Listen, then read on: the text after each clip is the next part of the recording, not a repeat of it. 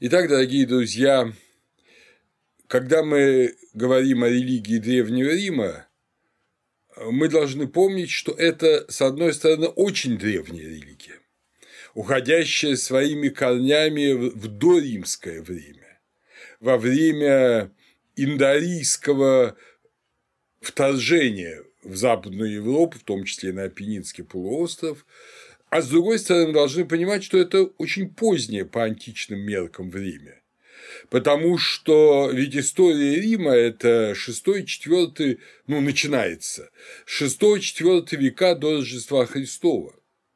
Как я уже говорил, это время после Гомеровское и после Гесиодовское. Совсем недавнее, если сравнить даже не с Египтом, а с Древней Грецией. И сами римляне это хорошо понимали. Шестая книга Тита Ливия начинается со следующих слов. «О деяниях римлян от основания города и до его пленения сперва при царях, затем при консулах и диктаторах, при децимвирах и трибунах с консульской властью, о внешних войнах, о междоусобных смутах. Обо всем этом я рассказал в первых пяти книгах. Дела эти за крайнюю своей давностью неотчетливы и словно едва различимы в отдалении.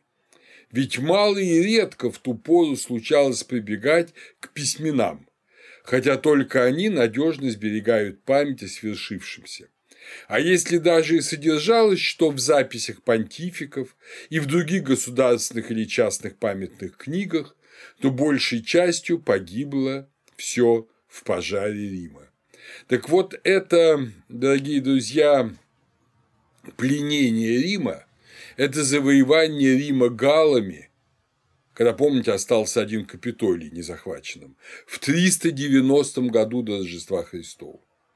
То есть это уже время после того, как Сократ выпил цикуту и умер. Это время Платона, это время высокой э, греческой культуры, когда, можно сказать, по месяцам и по дням мы знаем всю греческую историю. А для Рима это все покрыто тьмой и едва, как говорит Тит различимо в отдалении. Вот мы должны это всегда учитывать, что мы здесь будем действовать в намного большей степени на ощупь. Но надо заметить, туманное, туманное знание истории политической вовсе не означает, что мы не можем попытаться узнать историю веры римского народа.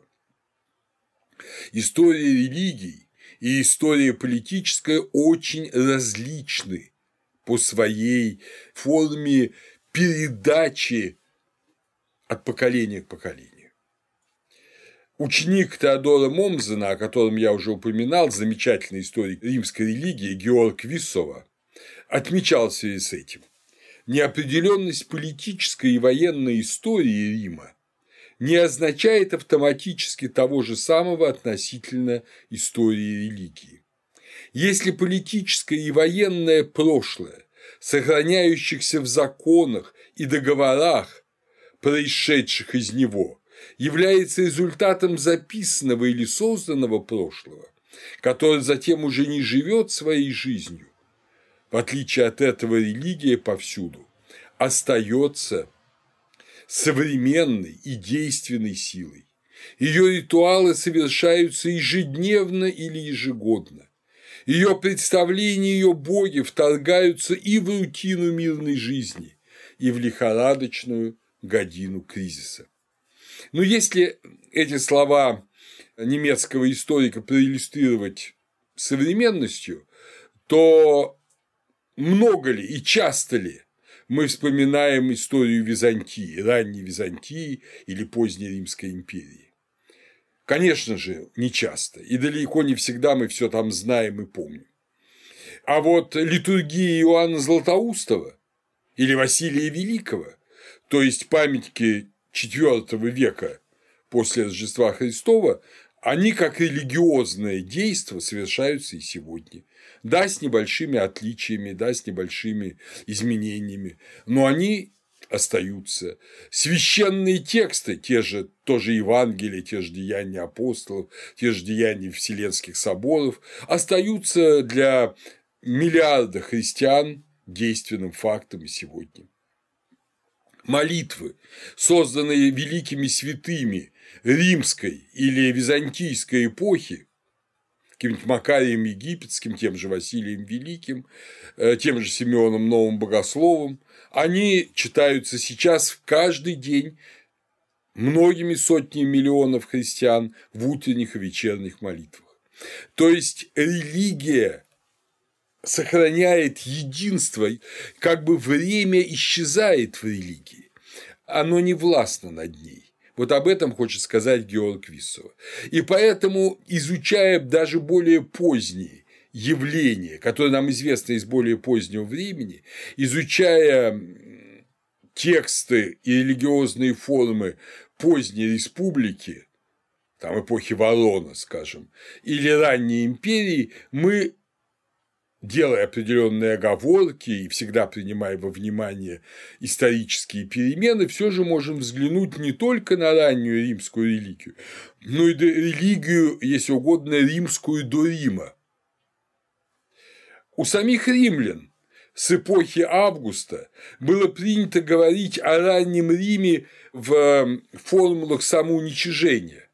Понятно, что величие империи, раскинувшейся от Ефрата до Британии, от э, устья Рейна до катаракты Нила, до Нильских порогов, это столь величественное зрелище для граждан Рима, что хорошо было бы вспомнить, что какие мы были ничтожные раньше, какие мы были жалкие раньше. Народы, которые имеют свое славное прошлое, но довольно неприглядное настоящее, они любят обращаться к прошлому как к великому. Народы, которые имеют великое настоящее, любят вспоминать свое прошлое как ничтожное. Этим они еще больше себя возвеличивают здесь сейчас.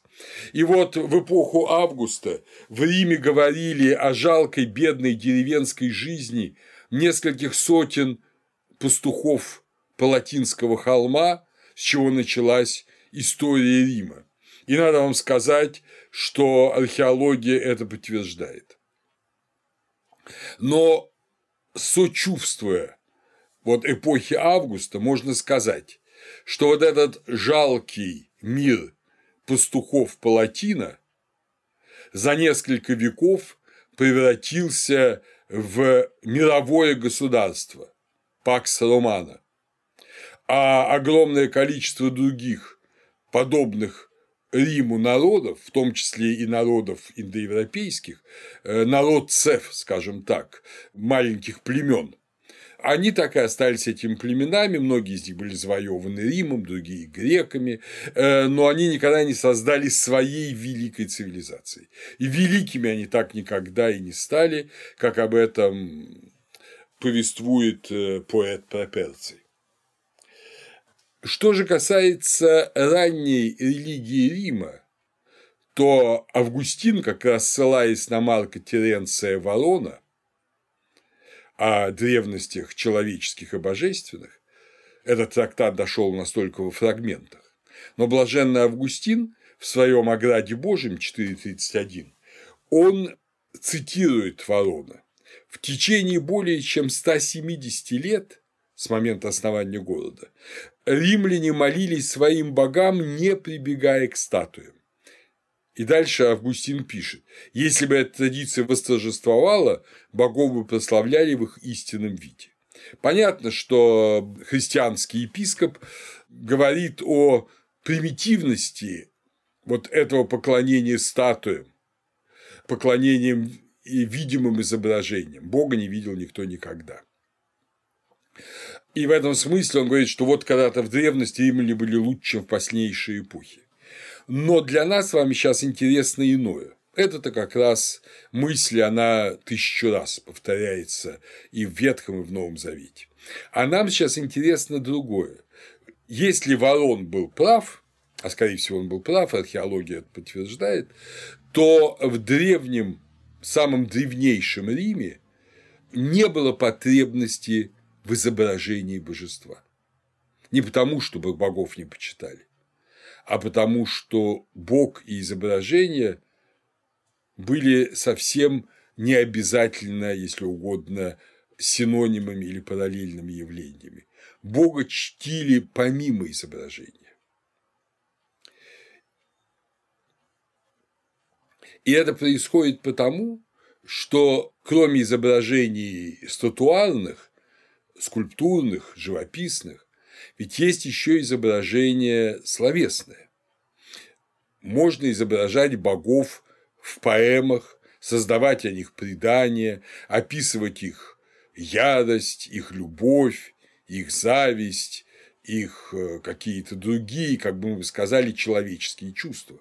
Так же точно, как изображают богов в человеческом облике, прекрасными женщинами и прекрасными мужчинами, так же точно и можно изображать их словесно, как мужчин и женщин, что и делали греки. Собственно, вся греческая мифология – это изображение жизни и эмоций эмоционального мира богов как изображение жизни эмоционального мира людей. Вот этого как раз в Риме нет. И не потому, как говорили в начале XIX века историки, что в Риме вот так получилось, что в Риме не было Гомера и Гесиода. Но в Риме потому и не было своего Гомера и Гесиода, потому что это было не нужно. Потому что римлянам совершенно было не нужно – у них не было потребности ни воять статуи, ни делать мифологические словесные э, картины богов как людей. Божественные силы были деперсонализированы в Риме.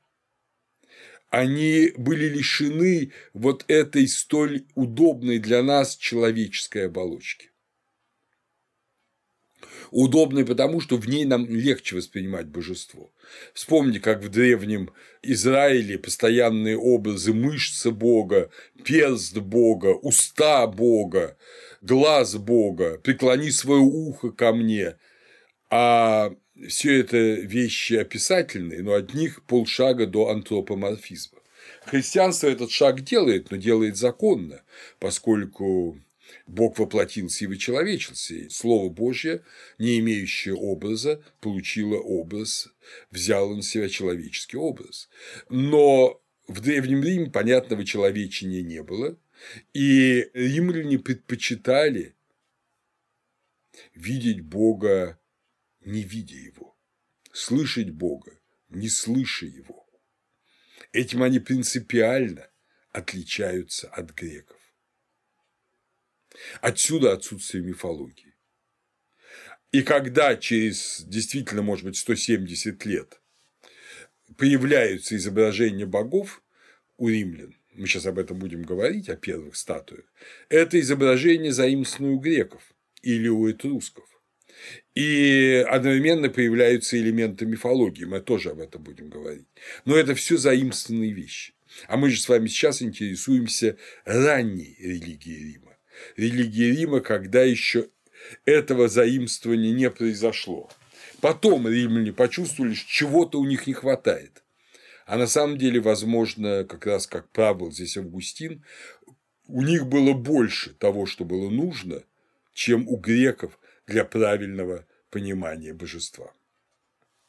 Вы помните, я на предыдущей лекции говорил о так называемом до теистическом учение, которое в XIX веке появилось, и в XX веке оно существовало, ну, собственно говоря, до 60-х годов XX века, так называемая дотеистическая религия римлян.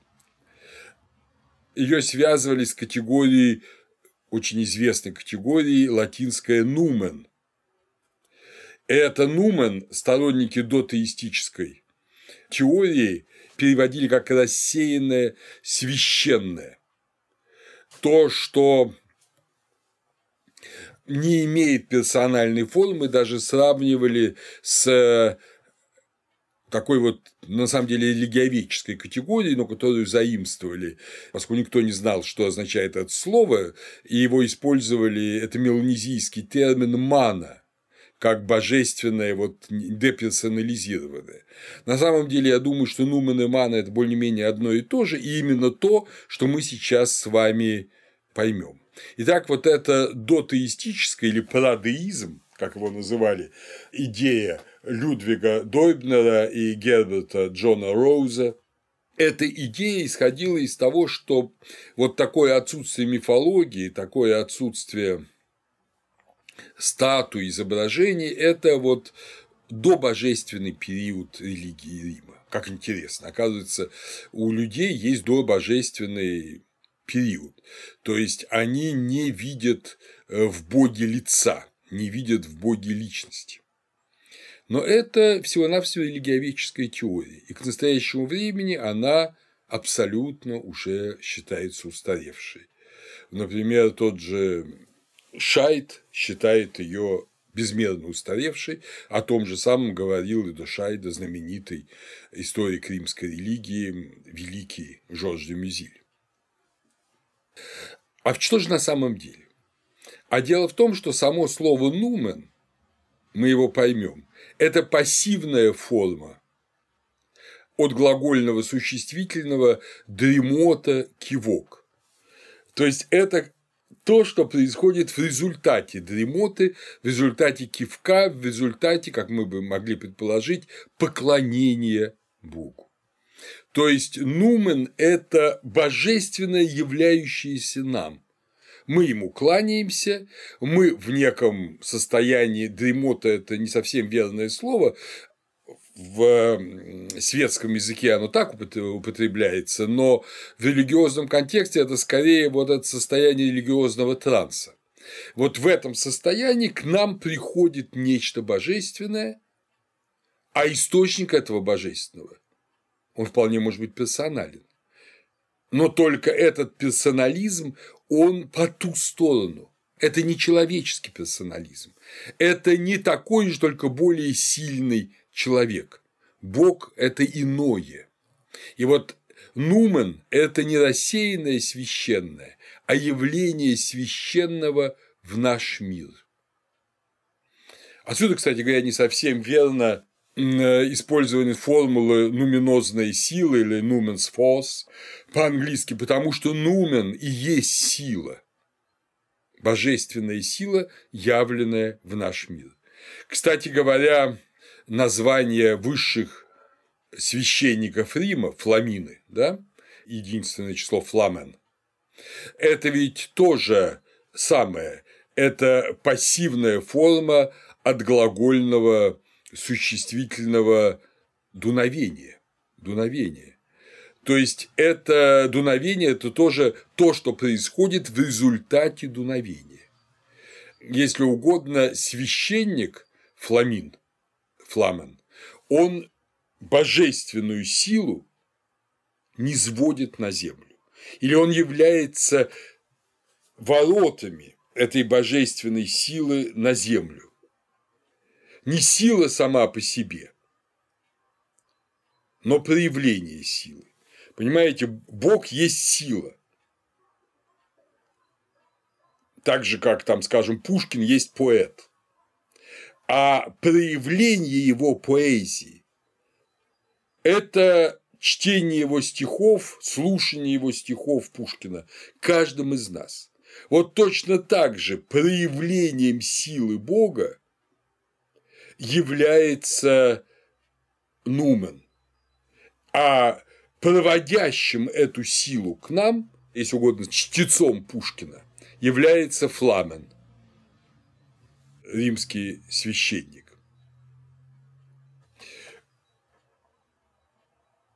Но проявление силы иногда может означать и объект. То есть сам объект, источник силы, он тоже сила он сила. Поэтому так тоже может быть употреблено в латинском языке, особенно во множественном числе, когда говорят нумена – силы, божественные силы – это воля действия Бога или богов. Вот это вовсе не значит, что за ними нет личности. Личности есть. Бог личностен. Между Богом и человеком диалог. Открытие великой тайны, что Бог личностен и одновременно человечен, вернее, человек божественный, это другой разговор. Вот этого в Риме нет. Совсем нет. Это особенность римской религии. Но то, что божественное лицо отличное от человеческого и потому неизобразимое, мы можем изобразить что-то похожее, оно обращено к нам, это есть. Тот же Виссова заметил одну интересную вещь в римской религии, которая ее очень отличает от религии Переднего Востока, в том числе и греческой. В римской религии существует категория пола Бога – Бог или богиня. Есть боги, есть богини.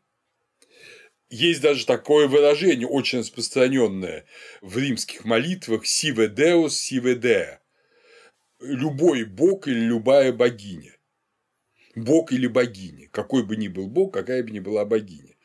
Это обращение делается для того, мы сейчас чуть позже об этом будем говорить, чтобы если другая божественная личность, не так, к которой мы обращаемся, является причиной того или иного божественного явления, того или иного явления силы Нумана, да, то чтобы мы ее не оставили вне внимания, чтобы мы этой силе, неизвестной нам, но являющей себя, отдали должное в жертве, в поклонении, Э, в обращении молитвенном.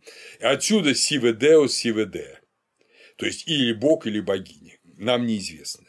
Но то, что есть и бог, и богиня – это разные вещи, римляне это понимали. Бог не бесполое существо, что очень важно для них. Но между богами и богинями нет брачных союзов. Вот это, на это обратил внимание Виссова. То есть если в э, Египте, Месопотамии, Греции, да почти всюду на человеческий манер боги и богини э, вступают в брак, рождают детей, Хотя великие богословы и говорили, что это символические образы, что это речь идет о другом, что это речь идет о отношениях неба и земли, там того и сего. Но, в общем, для простого человека изображение Исиды, кормящей грудью молоком младенца Гора, это вполне нормальная вещь, как и любая женщина, рождая ребенка, кормит его молоком из своей груди. Вот в римской религии этого не было. Долго не было пол, оказывается, выходит за пределы категории брака, деторождения.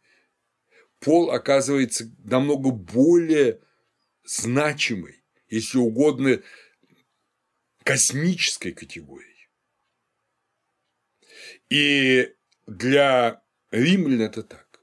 Я напомню, что римская религия, сейчас мы это увидим, она в своих основаниях индоевропейская, но своеобразная индоевропейская. Пока что так я скажу.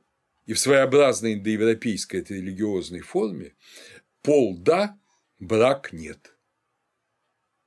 Ну, как интересно бывает. И вообще, если убрать э, греческие заимствования, то в римской религии исчезнет вся мифология. Останутся только вот эти нуминозные явления только сила божественная. Но эти силы бесконечны, потому что за любым явлением в мире и человеческим, и природным, и космическим, и политическим усматривается некая нуминозность, усматривается некая божественная сила, нумен. Тот же Шайт пишет, римские боги бесчисленны, они наполняют весь известный мир. Некоторые явлены римлянам, носят традиционное имя, обладают резиденцией и культом. Имя – да. Вот имя, пожалуй, то, что человека и Бога соединяет. Нет лица, а есть имя, ну и пол. Они составляют часть римского порядка, публичного или частного. Другие божества обитают в чужих странах.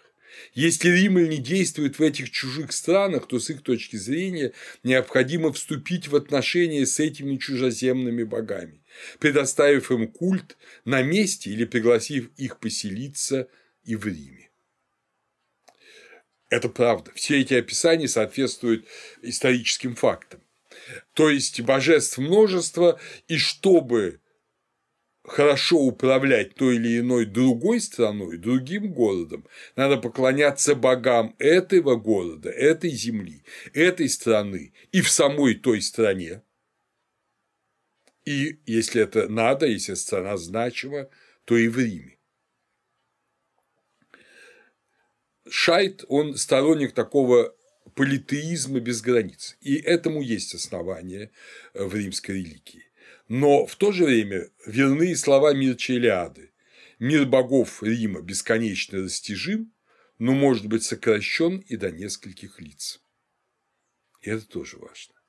Дело в том, что несколько лиц – это лица, которые ну, повелевают всем. Их нуминозность максимальна. Это знают римляне опытно. А есть масса других богов, которые являются их прислужниками. Об этом мы еще чуть-чуть скажем. И вот этой самой древней, минимальной совокупностью богов является докапиталистская триада. Докапиталистская триада – это те три божественных лица, которые почитались в Риме до возведения Тарквиниями, то есть этрусками, этрусскими царями Рима, в первую очередь последним царем Рима, Тарквинием городом, на Капитолии храма, о котором будем говорить чуть позже, вот до этого существовала другая, докапиталистская триада. Если капиталистская триада связана с миром этрусков во многом и была потом принята Римом, то докапиталистская триада, как считает Дюмизиль, есть все основания считать, что это правильная догадка, они связаны с доримским периодом римской религии. Доримским, то есть до основания Рима, когда это была одна из ветвей, одна из форм индоевропейской религии. Жорж Дюмизиль, исключительно много посвятивший внимание именно индоевропейской религиозности общей, конечно же, не мог обойти и специально посвятил большой двухтомник религии раннего Рима. Что же это за докапиталистская триада? Это Юпитер, Марс и Квирин. Квирин особо интересная, а все, все лица интересны, о всех будем говорить. Но Квирин особо интересное и менее всего понимаемое лицо. В историческом Риме, потом уже, Квирин в единственном числе – это его приравнивали к Ромулу, то есть к основателю города, считали, если угодно, героем, основателем Рима. Дело в том, что само слово «квирин» происходит от индоевропейского формулы «коуирио-но» – бог э, сообщества граждан в мирное время.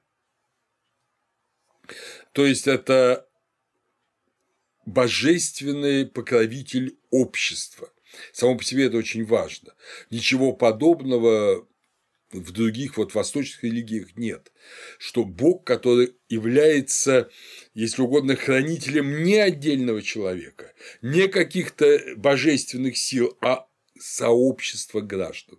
Но это очень важная индоевропейская форма, которая практически тождественна индоевропейскому Митре. И если угодно, вот помните Диада Митра Варуны, скоро мы с вами будем говорить о индоевропейской, уже ведической религиозности, там мы об этом будем говорить подробно, но вот Варуна – это небесное, а Митра – это земное. Вот так же здесь Юпитер – небесное, Квирин – земное. Митра – это дружба, это единство людей. Отсюда и наш мир во всех его проявлениях, индоевропейское слово, вот русское, славянское слово «мир», мы знаем, мы его пишем с вами и как мир, как отсутствие войны, и мир как сообщество, и мир как вселенная, и сельский мир, как социальность. Вот это все происходит от слова «митра», это все одно и то же слово в разных его проявлениях, и все это, конечно, квирин, все это куерионо, это значит, покровитель Содружества граждан. Мир, само Содружество, Вселенная, в которой они находятся. Говорят, что это первоначально сабинское божество, там много об этом говорят, но самое главное, что Квирин – это вот э, некая социальность, социальность. Для Рима очень важна социальность как божественный факт. Не люди образуют общество как вторичное нечто, а общество само по себе первичная ценность, в котором человек является его клеточкой. Ну, подобно тому, как в церкви каждый христианин является членом тела Христова. Да? Это первое. Откуда мы можем сказать, что вот именно такова была первичная докапиталистская триада – Юпитер, Марс и Квирин? Кстати говоря, обращение квириты, которое мы еще много раз услышим, и вы, конечно, слышали это слово, и оно есть э, в этой аббревиатуре Рима, да, Сенат Квирита Романос, э, то есть Сенат э, и народ квириты, граждане в данном случае Рима, то есть все потомки Квирина, все потомки Рамула не по крови даже обязательно, а по гражданскому единству, гражданская социальность, гражданская нация. Вот что такое квириты. И когда мы смотрим на самый ранний уровень организации божественной в Риме, поклонения, то мы видим, что это божественное как бы сообщество на земле политическая система религиозная, она состоит из пяти взаимосвязанных лиц. Не царь, как в Египте, который является Богом, соединяет в себе все, а пять взаимосвязанных лиц, которые вместе осуществляют высшую религиозную функцию соединения божественного с земным и низведения божественного на землю. Это царь Рекс, это фламены, то есть э, вот эти жрецы трех великих богов. Фламен Диалис, а слово диа – бог, да, то есть дуновение Божье, фламен Мартиалис, дуновение Марса, войны, и Фламен Куриналис, то есть дуновение Квирина. А пятое лицо – это понтифик Максимус, то есть верховный жрец, часто это царь и понтифик Максимус в одном лице, который строит, вот понтифик, да, мостостроитель, великий мостостроитель, который строит мост между небом и землей. Вот то слово религия, о котором мы с вами говорили в прошлой лекции, восстановление связи, вот это восстановление связи совершает царь как понтифик Максимус. И вот эти три великих фламина, которые так именовались, фламинес майорес, они являются воспоминанием о этой великой докапиталистской триаде Юпитера, Марса и Квирина. О Марсе в этой древнейшей функции мы можем сказать очень мало. Но если мы, следуя Дюмизилю, вспомним ведическую традицию, а скоро придется, в общем-то, мне сказать, как они соотносятся, на мой взгляд, то мы увидим, что Марс – это Индра. Индра. И в первоначальном смысле Марс – это победитель зла. Это победитель Вриты, победитель этого средостения между небом и землей, И, собственно, только благодаря победе Марса возможно гражданское общежитие, возможно существование Квирина. Поэтому Индра и Митра, они очень часто в ведах действуют вместе. Если бы не Индра, то не было бы Митры. Если бы не Марс, то не мог, не мог бы действовать и Квирин.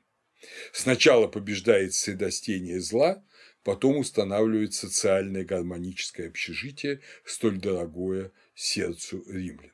И, кстати говоря, вот этот древний обычай, древнее вернее, верование, оно, ну, как вы понимаете, Индра – это допущение, да, Марс Индра, но есть э, один религиозный факт.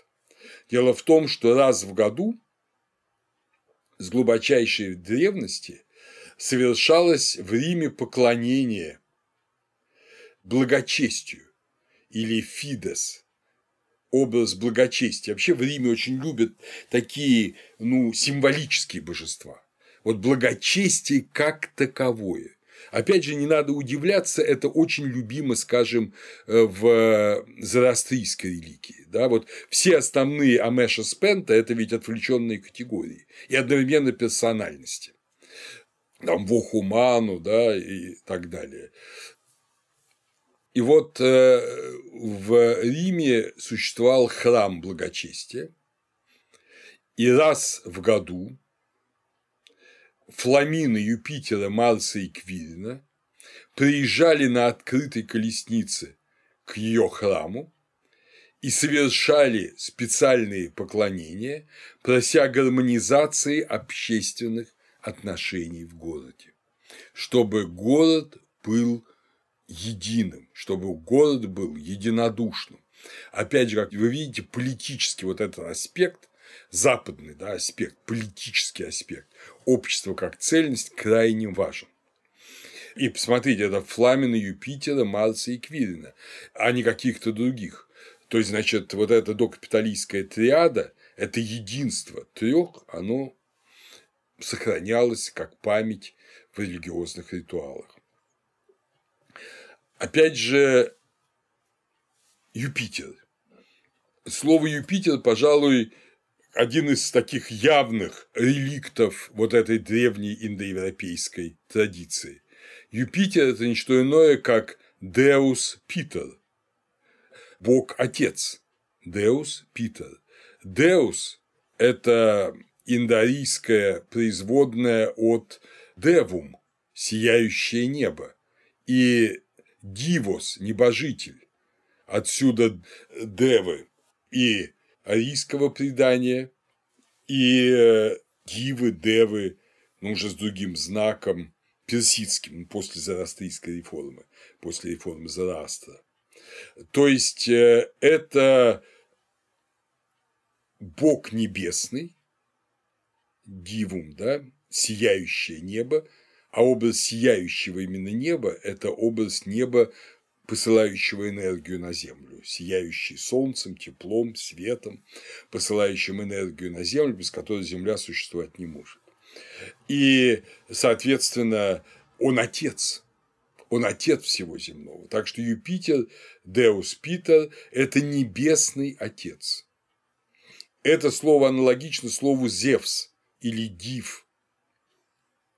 Само слово Теос – Бог, оно по этимологии Эмилия Беневиста имеет другую природу, оно происходит от греческое слово «теос», происходит от слова «тесос» – священное. Но вообще это очень близкие по звучанию обе формулы. Но Зевс – это, безусловно, тот же самый Деус, тот же самый Дивум, сияющее небо, и, соответственно, Юпитер. Итак, первое лицо – это вот Небесный Отец. В индо уже э, ведической мифологии, ведическом предании это Дьяус, конечно, Дьяус. Тот же Дьяус Питер – это э, Небесный Отец. Этот э, культ Небесному Отцу был связан с именем царя. Царь, потому и царь Рекс, что он соединен с Небесным Отцом. Он отец народа. он образ Небесного Отца. Поэтому понтификальная коллегия, то есть жреческое собрание, которое определяет, когда, что и как надо совершать, какие священнодействия, а слово понтифик, да, массостроитель, вот соединение неба и земли, она заседала уже даже в республиканское время, то есть после 509 года, она заседала в региуме, бывшей царской резиденции. И там совершался культ Януса, начала года, ведь двуликий Янус – это не что иное, как начало, соответственно, одним лицом смотрит в Новый год, а одним лицом смотрит в прошедший год. И юноны – начало месяца. От слова юно – молодое, новое обновление, начало каждого месяца. Но главные объекты поклонения в региуме и, соответственно, на Капитолии, да, это Юпитер, к которому были привязаны рыночные дни Нундианы, это Марс в его святилище Сакрариум Мартис, и рядом с ним в соседней комнате культ госпожи Обскансива. Опять же, Обскансива – это то, о чем стоит сказать два слова. Обскансива – это персонифицированное изобилие. Консус – английское слово consumption, да, потребление. Отсюда. Консус – это бог зерновых запасов от латинского глагола «кандера» – «хранить». Ему посвящены консуалии, праздники консуалии 21 августа, когда э, зерно уже собрано в закрома. А Опс – богиня изобилия, празднование 25 августа. Поэтому Опи Консива – это праздник изобильных хранилищ, когда хранилища, ну, амбары, да, заполнены зерном, голод не грозит на ближайший год народу, а Италия, естественно, имеет один урожай в год, и поэтому, если не собрал вот этот урожай к концу августа, то будет голод. Самое страшное, что может быть, ну, если не считать эпидемии. И вот покровителем этих э, хранилищ, покровителем, если угодно, начальником консуса являлся Квирин, бог общества. Потому что какая социальность, если народ голоден? Надо народ кормить. Отсюда фактически вот этот храм, вернее, там часовня Обскансива в Региуме – это часовня, если не самого Квирина, то его ну, как подчиненных Обскансива. И, кстати говоря, в отправлении этого культа э, консуса и опиконсива участвовал всегда и возглавлял всегда Фламен Квирина.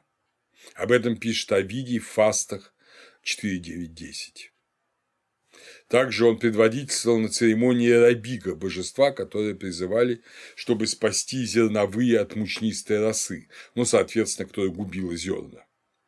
Это же триада Юпитера, Марса и Квирина в древней молитве самопожертвования. Это особый и очень интересный факт, о котором рассказывается в восьмой книге Тита Ливия. Дело в том, что в 340 году у подножья Везувия на реке Везер произошло сражение с латинами у римлян. И в этом сражении римляне проигрывали. А сражение было такое принципиальное. Его возглавляли консулы. Если это сражение проиграно, над самим городом нависает смертельная опасность. И вот консул Деций говорит понтифику Марку Валерию, то есть великому жрецу, который присутствует рядом с ним во время битвы. Опять же, обратите внимание, это типичная индоевропейская традиция, когда Пурахита, царский жрец, то есть Пурахита, стоящий впереди, да, он присутствует, он постоянно находится рядом с самим царем. Ну а здесь царя уже нет, рядом с консулом. И вот консул Деций говорит Марку Валерию. Пожалуй, дальше процитирую просто Тита Ливия. В этот тревожный миг консул Деций громко позвал Марка Валерия. «Нужна помощь богов, Марк Валерий», – сказал он. «И ты, жрец, то есть понтифик, и ты, понтифик римского народа, подскажи слова, чтобы этими словами мне обречь себя в жертву во спасение легионов. Понтифик приказал ему облечься в претексту, покрыть голову, под тогой рукой коснуться подбородка. Помните, это особая римская молитвенная поза, когда краем тоги закрывается верх головы, человек закрывает верх головы и незаметно под тогой другой рукой касается подбородка. И став ногами на копье, говорить так. Янус, то есть начало, да, зачинательное действие. Янус, Юпитер, Марс, Отец, Квирин, Беллона. Беллона – это богиня войны. Лары, Лары – это гении, это потом мы будем говорить об этом подробно, сейчас скажем так, это герои, вот Лары – это умершие герои, умершие предки, э, сильные. Лары – божества пришлые и боги здешние, боги, в чьих руках мы, враги наши, боги преисподние. Обратите внимание на все эти формулы очень важные. То есть мы можем не знать всех здешних богов у этой реки Везеры, и богов-то наших мы знаем, но я призываю вас всех, всех богов, все божественные силы, все нуминозные явления, я призываю вас всех в свидетели вас заклинаю, призываю, прошу и умоляю, даруйте римскому народу квиритов, одоление и победу, а врагов римского народа квиритов поразите ужасом, страхом и смертью. Как слова эти я произнес, так во имя государства римского народа квиритов, во имя воинства, легионов, соратников римского народа квиритов, я обрекаю в жертву богам, преисподней и земле вражеские рати, помощников их и себя вместе с ними. То есть мало обречь на гибель врага, надо принести в жертву себя вместе с ними, чтобы это страшное заклятие ради римского народа квиритов и его союзников подействовало. Так произносит он это заклинание и приказывает ликторам идти к Титу Манилию, к другому консулу, и поскорее сообщить товарищу, что он обрек себя в жертву во имя воинства. Сам же припоясался на габинский лад, вооружился, вскочил на коня и бросился в гущу врага. Он был замечен и в одном, и в другом войске, ибо облик его сделался как бы величественней, чем у обыкновенного смертного. Словно для вязчего искупления гнева богов само небо послало того, кто отвратит от своих погибель и обратит ее на врагов. Ну, естественно, не надо говорить, что Деций погиб в этом сражении, но победа была за римлянами. Вы видите, что центром призывания является та же докапиталистская триада – Юпитер, Марс и Квирин. И вы видите, что сами э, римляне, римский народ именуются квиритами. Квириты – это потомки Квирина. Не только Ромула, но потомки вот того бога социального мира. Также посвящение доспехов. По древнему закону Нумы Помпилия, еще царскому закону, да, доспехи вражеских полководцев, если они пали в поединке с полководцем римским, следует не брать себе, а посвящать Юпитеру Феретрию от слова «фери» – «бить», затем Марсу и после них Квирину. И за это общество римское выплачивает полководцу 300, 200 и 100 асов, то есть денежное вознаграждение за это посвящение. Это обряд именовался сполия опима. Об этом говорит э, Плутарх в жизнеописании Марцелла 8.5. То есть, опять же, видите, вот это посвящение вот этой докапиталистской триаде. Также над коллегией жрецов Салиев. Жрецы Салии, со слова Салио – прыгать, плясать. Это 12 жрецов Марса и 12 жрецов Квирина, которые в определенный день года ежегодно совершали воинские пляски. Это было очень важно. Кстати говоря, вот этих жрецов, чуть позже мы об этом скажем, в общем, их никогда не передали плебеям. Вот эти жрецы всегда были из патрициев. Так вот, э, покровителями Салиев тоже были Юпитер, Марс и Квирин. Это такие важнейшие триада общества. Но теперь вы уже знаете ее суть. Дюмизиль соединил эту триаду с тремя э, социальными группами, которые действительно присутствовали у современных римлянам кельтов, а кельты такие же индоевропейцы, и по большому счету римляне такие же кельты первоначально, только кельты, пришедшие из-за Альп и вот поселившиеся в итоге на Тибре и создавшие город Рим. И вот у кельтов, это пишет об этом Юлий Цезарь в своих записках о Гальской войне, у них было, как вы знаете, три такие группы общества, которые аналогично могут считаться трем индийским варнам, то есть друиды, равные брахманам, и покровителем их является Юпитер, флайты, равные к шатриям,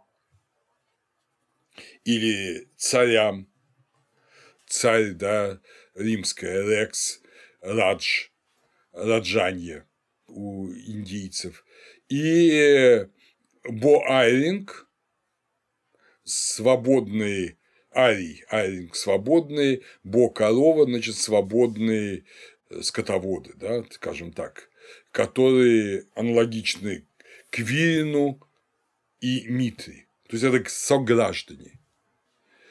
Дюмизиль считает, э, что вот эти три бога – это покровители Варн.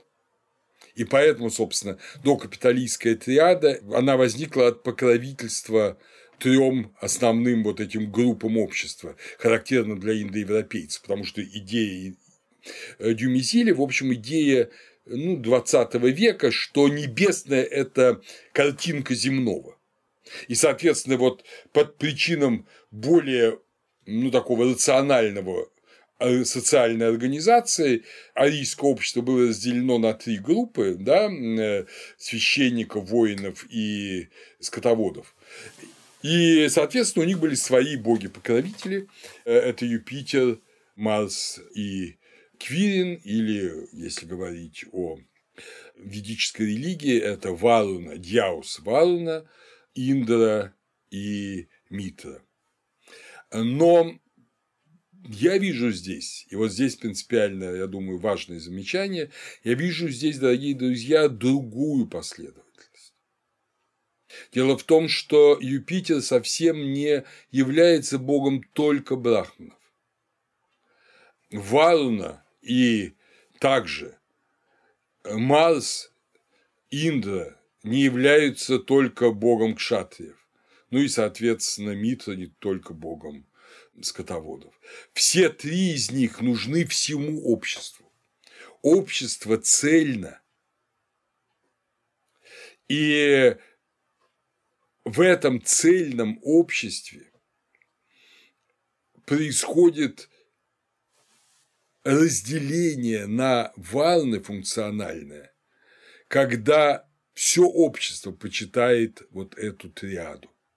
То есть не триада вторична от общества, а общество, социальность, она вторична от этой триады. Земное является отражением божественного а не божественное является отражением земного. И поэтому все почитают Юпитера в Риме, все почитают Марса, и все почитают Квирина. И как раз вот эта трехчастная социальность, которая где-то более четко обозначилась, а где-то совсем не обозначилась, например, у греков, она и в Риме практически нигде не обозначена. То есть э, капиталистская триада есть, а земной социальности нет тройственной, или она рудиментарна. Это говорит не о том, что она исчезла, как думал Демизиль, а о том, что она просто не возникла небесная триада не обязательно ведет к земной социальности, аналогичной этой триаде. Икона не обязательно пишется, как э, римляне жили прекрасно же без статуй. Также и социальная икона не обязательно пишется с божественного первообраза триады. И Мирчелиада констатирует этот факт, не делая того вывода, который вам делаю я. Мирчеляда говорит, в Риме деление общества на три группы разрушилось очень рано, но, возможно, памятью об этом мы обязаны легендарной традицией трех триб, а также трех главных фламенов, которые прошли через всю римскую историю. Но это правда, но только это не говорит о том, что когда-то были эти три группы. Возможно, их никогда и не было. А вот триада докапиталистская – безусловно, была. Однако эта докапиталистская триада тоже была не такой простой. Пока мы с вами концентрировали на ней внимание, мы как бы отошли немножко от других очень важных явлений. Но ведь они тоже были. Очень древнее почитание Юноны. Не случайно, если Иды, то есть середина месяца, посвящена Юпитеру, то календы начала месяца посвящены Юноне. И не случайно, что действия в целом ряде священных обрядов римских, они совершаются даже в республиканское время мужем и женой Рекс и Регина Сакролум, то есть э, царем и царицей, священными царем и царицей царица не менее важна, чем царь. Кстати говоря, воспоминание о том, что царица очень важна, сохранилось в целом ряде и индоевропейских эм, ведических ритуалов, в частности, в ритуале Ашваметхи. Но в пантеоне, если угодно, ведическом, место женских божеств исчезло, их нет. Практически нет. Только очень второстепенные, типа ушас, утренняя заря. А вот э, в Риме Юнона важнейший, важнейший факт. И причем, кстати говоря, слово Юнона – это индоевропейское ведь слово. И мы видим здесь э, некое такое совмещение. По всей видимости, когда произошло ведическое откровение, вот сейчас я хочу сказать о вещи очень для меня лично важной. Я раньше всегда говорил о том, что вот этот ведический комплекс, комплекс, по крайней мере, первых вет, ну, Ригведа в первую очередь, первых книг Ригведы, первых мандал Ригведы, он еще принадлежит общей индоевропейской матрице. То есть это еще индоевропейцы в своих первоначальных местах обитания ну, скажем, в пространствах между Тисой, рекой Тисой и Уралом. Но сейчас, особенно после размышлений о хетах, и вот сейчас думая о Риме, я прихожу к выводу, что элементы индоевропейские, в частности, вот эта триада богов была, но очень многие элементы, и само ведическое откровение, в котором уже нет места женским божествам, откровении ведическим Риши, оно произошло после разделения. Оно произошло, видимо, в том, что греки называли трансаксиана, а арабы называют Маверанахал. То есть это район э, Амударии и Сырдарии.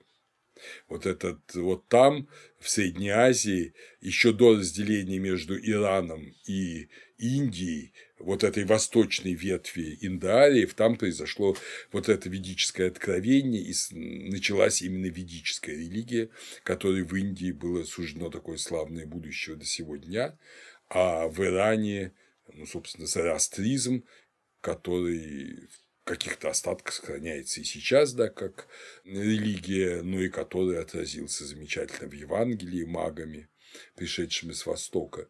Но западная часть индоевропейского целого, и та, которая никуда не двинулась, славяне и балты, они не имели этого откровения.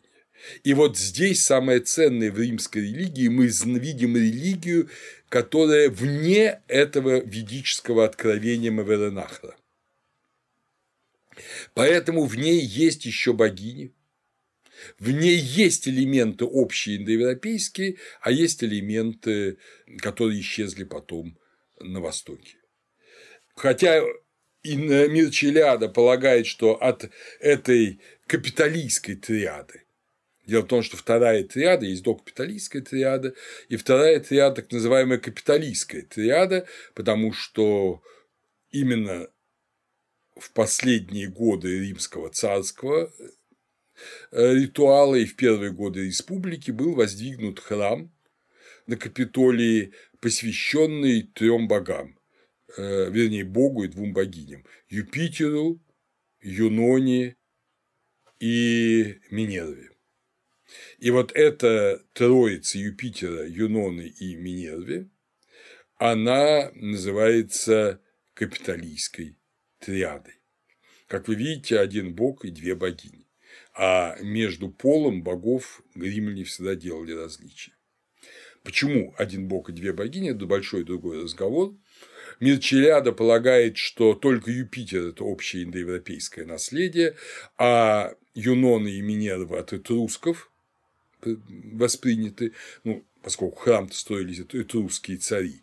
Но, скорее всего, это не так. Просто это не ведическая версия арийской религии. Помните Белону, который упоминает Тит Ливий? Вот мы уже говорили, что молится не только и капиталистской триаде, но Янусу, Белоне. Вот Белона и Минерва – это, по сути, одно и то же. Белона, Белус, да, Белум – это война. То есть присутствуют как бы обе эти триады вместе. В Риме очень долго отсутствует иерархия богов. Любое божественное явление, любое божественное явление оно священно само по себе. Пожалуй, впервые боги делятся на высших и низших, на значимых и малозначимых в таком обряде лектистерии. Лектистернии или это происходит от слова lectum sternere – расстилать ложе.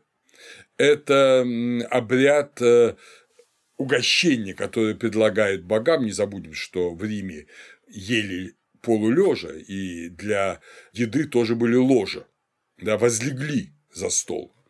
Так вот, богам ставилась такая еда, вот это лектистерни, и ложа расстилались для высших богов. Первый раз такой обряд был совершен, как пишет Тит Ливий, в 399 году до Рождества Христова, когда в городе бушевала чума. И по книгам Сивил было определено, что надо накормить богов. И вот были поставлены три двойных ложа для богов Аполлона и Латона, Геркулеса и Дианы, Меркурия и Нептуна. В 217 году такой же Лектистерни был для 12 олимпийцев после поражения при Треземенском озере. Но это, безусловно, греческое влияние. И 399 год – это уже, конечно, греческое влияние. Это греческое влияние. Так что тогда появляются высшие и низшие боги, тогда появляется 12 олимпийцев, а до этого этого не было. Значит, вернемся к этому капиталистской триаде. Новый комплекс на Капитолии начал строить Тарквини город, как я уже рассказывал, а завершил и осветил консул Марк Гораций Пульвил в первый год республики в 509 году. Характерно, что смена политического режима не привела ни к какому религиозному сдвигу. Республика – это общее дело республикум, общее дело, да, общее дело глав семейств. И это все больше освещалось образом Юпитера, небесного отца, так же как глава семьи – это отец для всей семьи, также Юпитер, Диаус Питер – это отец всех людей. Конечно, этрусское влияние имело место в том, что практически произошло слияние Юпитера и Тинии, верховного бога этрусков. А две богини, они, безусловно, индоевропейские по происхождению, они не этрусские. Можно даже больше сказать, что этрусская уни Юнона – это индоевропейское слово, происходящее от юн, джун, молодой. Отсюда юниорес – молодые воины. Итак, э, эта богиня аналогична Сарасвати, Анахиты у иранцев и у индийцев. Второе божество – это Минерва. Это русская Менерва, естественно, одно и то же имя. И Белона, римская, это одно существо. И слово «мен» – это умственная активность, манос. Мы же помним, что Афина, Минерва, вышла из головы Зевса. Так что это богини, богини, но богини, которые вместе с богами. Они не их там, не случайно Афина никогда не была ничьей женой даже в греческой мифологии. Она всегда была девой. То есть богини, которые сами по себе. Это вот капиталистская триада. Она также очень почиталась. Это Юпитер, Юнона, которую позднее стали считать женой Юпитера, и Минерва, умственная активность, сила. То есть э, Юнона – это начало всего, отсюда рождение, категория рождения, категория женская, да, естественно, рождать, а категория ума это рождение, но только не рождение детей, не рождение физическое, а рождение идей, мыслей. Отсюда э, Минерва. Это тоже рождение, и поэтому тоже женское начало. Интересно еще момент в связи с этим, что в Риме не поощрялось вести родословие от богов, в отличие от греков. И те римские рода, которые вели происхождение от богов, они, как правило, имитировали греческую традицию и никогда не уважались в Риме. В Риме никогда не было принято считать, что по предкам является Бог, твоим предком является Бог. Это было невозможно. Боги – это нуминозные явления, это силы, которые, понятно же, не могут зачинать. Поэтому, кстати говоря, тот же Тит Ливий очень скептически относится к идее, которая уже близка Цицерону, о том, что Ромул родился от брака Висталки и Марса. Не мог Марс войти к Висталке, такого не может быть, потому что э, вообще вот эта идея брака человека и Бога не свойственно ранней римской традиции. Боги – это другое, это другое. Они не подобны людям. Помощники высших богов – это те, кто называли министры, прислужники, прислужники великого бога. Но одновременно как я уже говорил, практически все акты человеческой жизни, все акты существования, вся энергия мира, она имеет божественное покровительство, и даже более того, в той мере, в какой эта сила, она божественна. Человек римский ощущал себя окруженным и пронизанным массой божественных сил.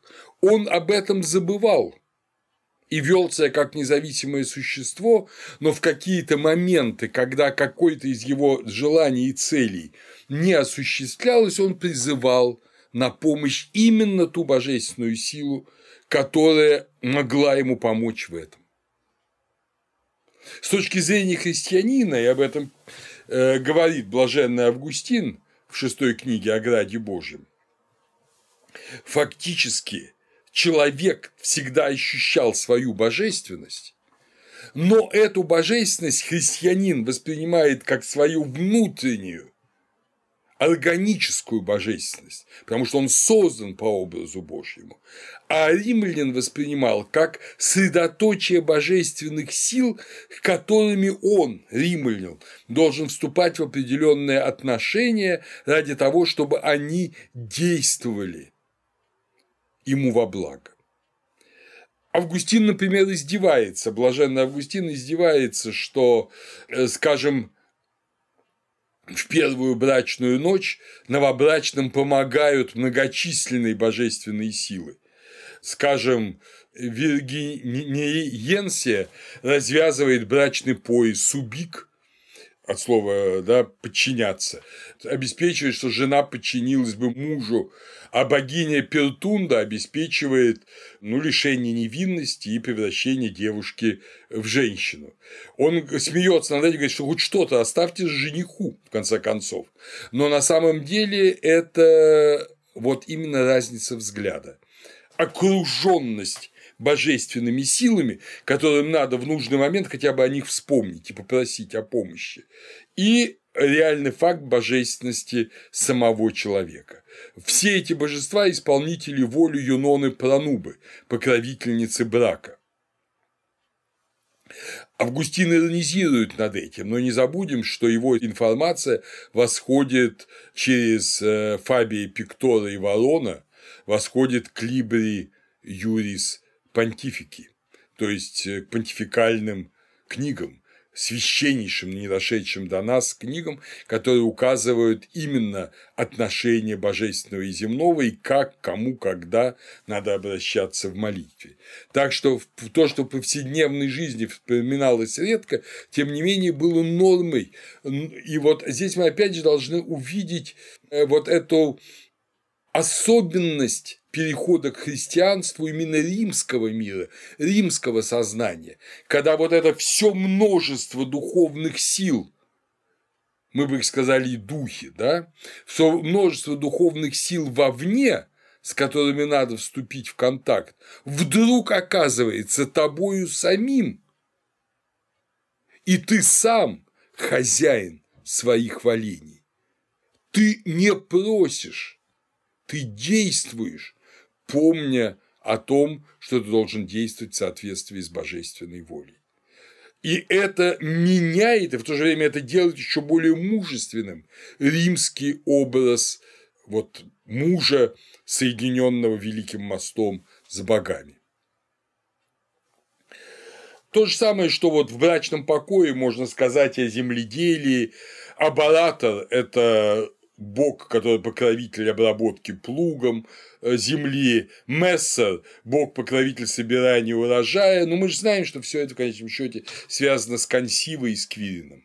Но каждое действие, оно имеет свою духовную привязку.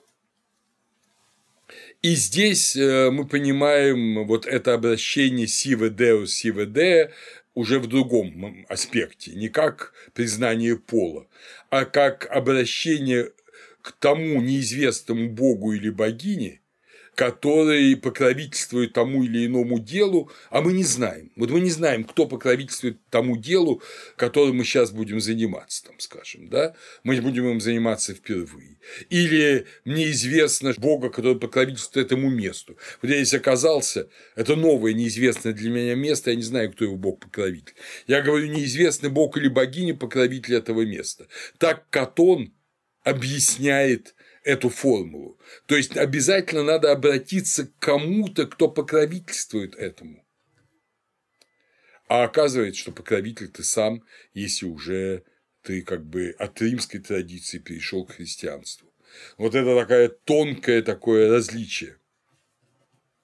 Мир Челиада в связи с этим замечает по поводу римской религии.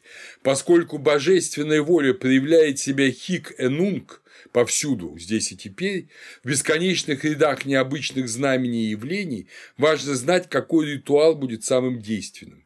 Необходимость узнавать даже в мелочах своеобразное явление всех божественных сущностей поощряла довольно сложный ряд олицетворений. Была склонность все множество этих эпифаний божественного, равно как и его различные действия, различать в качестве самостоятельных личностей.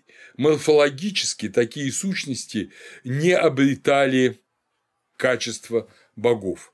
То есть э, надо было все понимать, но на самом деле богами они не становились. Ты обращался к ним, как показываешь, ты знаешь, кто покровитель этого дела. Но они все были министры, они все были подчиненными э, вот тех или иных значимых божественных личностей. Надо было знать все, и в то же время надо было понимать, что за этим стоит. Вот такая была сложная религиозная модель. Но, собственно говоря, в какой-то степени она была и у греков, и вообще она характерна для очень многих э, народов, я бы сказал, вторичного политеизма, когда э, мир рассыпается на множество сил.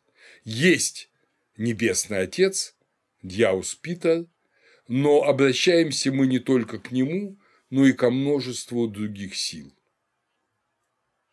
не понимая, что мы сами являемся силой.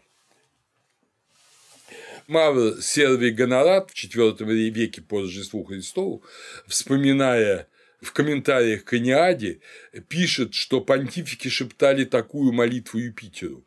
«Юпитер наилучший и величайший, или тот, каким именем ты желал бы быть призываемым». То есть обычная формула величайший и наилучший. Юпитер оптимы максимы, да, Юпитер оптимы максимы. Но если тебе это не нравится, то какое имя ты хочешь, такому мы тебя и будем призывать. Так что э, мир э, всегда казался и известным, и неизвестным. В нем всегда была огромная степень неизвестности. И эту степень неизвестности надо было преодолеть определенным новым поклонением и новой традицией. Вот как рассказывают одном из самых драматических моментов Рима, как мы уже о нем упоминали, завоевание Рима галлами в 390 году. Это, опять же, Тит Тогда некий Марк Цидиций, родом из плебеев, объявил трибунам, будто он слышал в ночной тиши голос громче человеческого, и будто этот голос велел ему сообщить должностным лицам, что грядут галлы. Случилось это якобы на новой улице, там теперь часовня Аю Лакуцию. Ай Лакуций – он, кто говорит, выше храма Весты. Но знаменем пренебрегли, во-первых, как нередко бывает из-за низкого происхождения рассказчика, а во-вторых, из-за того, что племя это представлялось далеким и потому, ну, галов, и потому неведомым. Однако, когда нашествие произошло, и в конечном счете Рим был освобожден, то упомянуто было и об искуплении за то, что пренебрежен был тот ночной голос, который накануне Гальской войны возвестил о несчастье, постановили возвести на новой улице храм Айю Лакутию. Так вы видите, э, там, где вот было это явление божественного, никто не знает, кто это такой. Айлакутия – тот он, кто говорит. А кто это, кто говорит? Юпитер, там, Гестия, Юнона, неважно.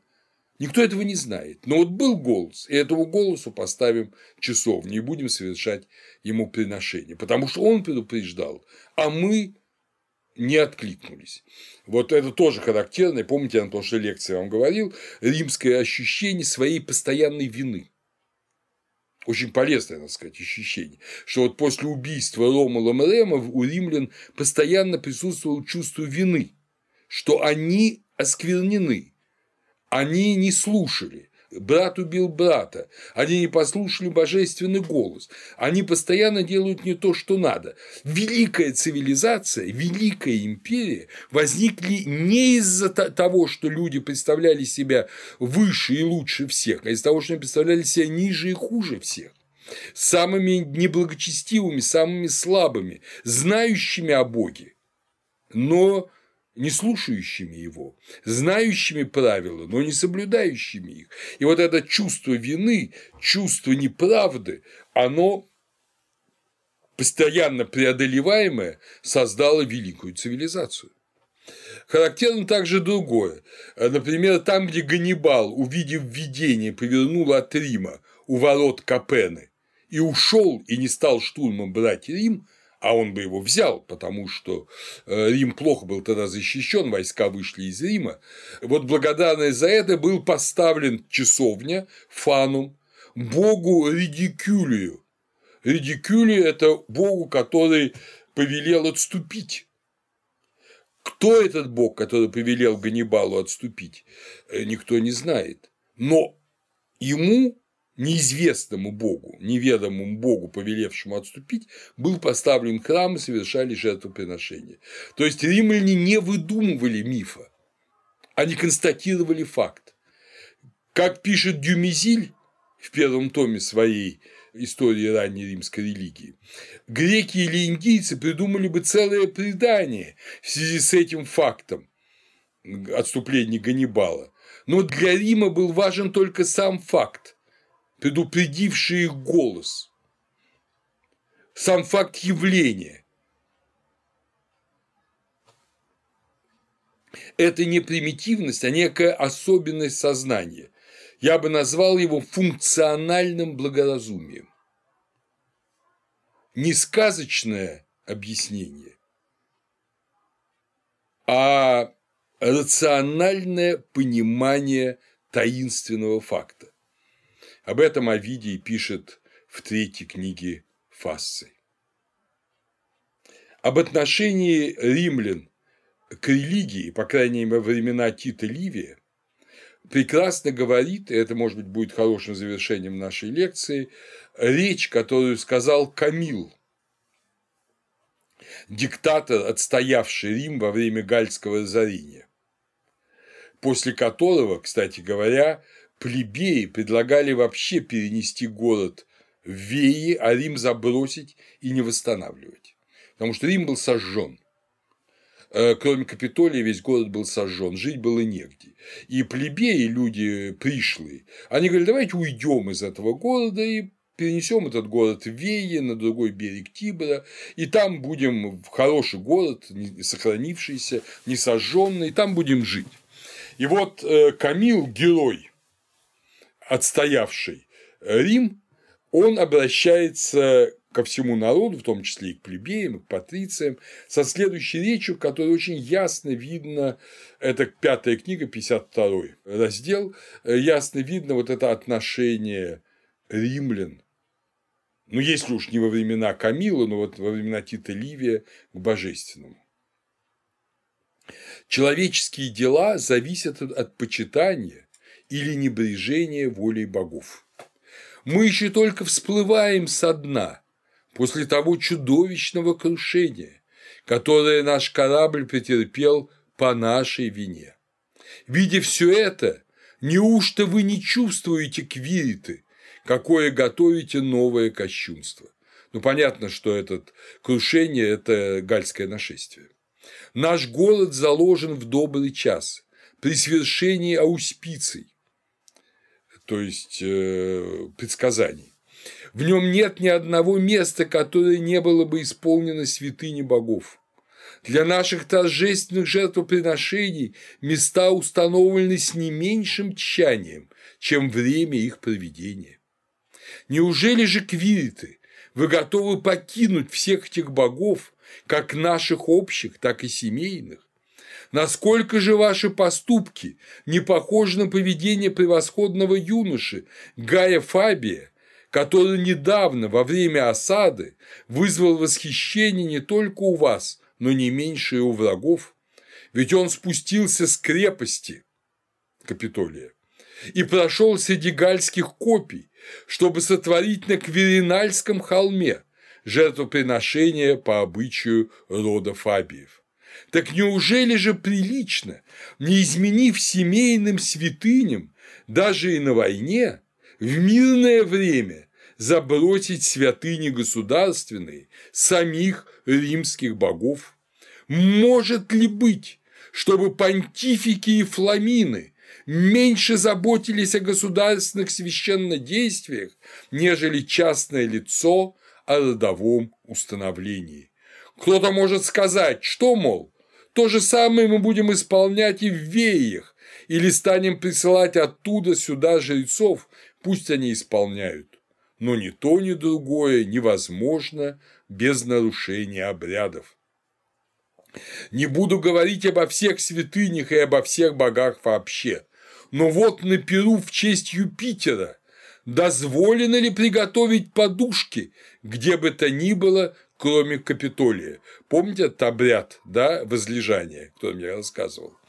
А что сказать о вечном огне Весты, о статуе, что хранится в ее святилище как залог владычества? Что сказать о ваших священных щитах, о Марс Градив, и ты, о Квирин Отец? Ужель оставить на поругание все эти святыни, из коих одни суть ровесники города, а иные и старше его? Смотрите, какая огромная разница между нами и нашими предками. Они завещали нам совершать священнодействие на Альбанской горе и в Лавинии. Они считали кощунством переносить к нам в Рим обряды вражеских городов. Альбанская гора и Лавиния – это не Рим. Мы же не видим скверные в том, чтобы свои собственные перенести во вражеский город Веи. Вспомним, сколько раз священнодействия возобновлялись из-за того, что была пропущена какая-нибудь часть дедовских обрядов, будь то по неуважению или случайно. То есть обряд повторялся из-за его нарушения. А между тем, что же послужило к исцелению государства, изнуренного Вейской войной, как и невозобновление таинств и ауспиций после альбанского чуда?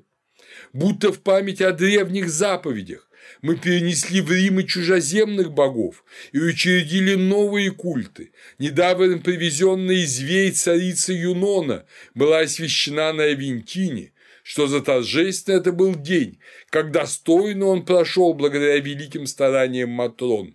В честь голоса, провещавшего на новой улице, мы постановили возвести храм Аю Лакутию, вы добавили к числу других праздниц капиталистские игры и по предложению Сената учредили для них новую коллегию. Зачем же все это было нужно, если мы собрались оставить город Рим одновременно с галлами, если окажется, что в течение стольких месяцев мы выдерживали осаду на Капитолии не по своей воле, но только из-за страха перед неприятелем? До сих пор мы говорили о святынях и храмах, а что же сказать о жрецах? Неужто вам даже в голову не приходит, какой грех здесь совершается?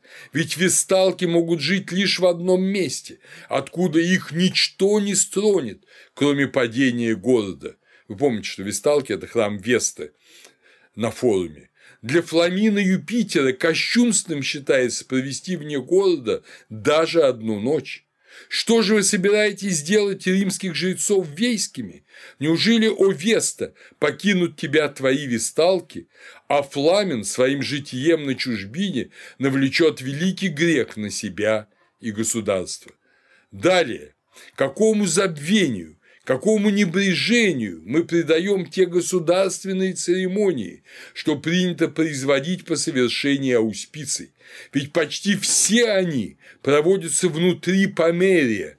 Помните, Померия – это тот участок, который Ромул обвел плугом и создал там вот этот священный центр города, где можно с ауспициями собирать куриатные комиссии, которые решают вопросы войны, где устанавливают центуриатные комиссии, на которых вы избираете консулов и военных трибунов, как не в обычайных, то есть не для этого созданных местах.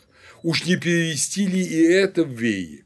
Или пусть народ с великими неудобствами собирается ради комиции сюда, в город, оставленный богами и людьми. Вот, как вы видите, такое представление о божественном характерно для Рима эпохи Тита Ливия, ну, естественно, эпохи более ранней. Мир э, римских богов – это мир сил, с которыми навсегда соединен римский народ.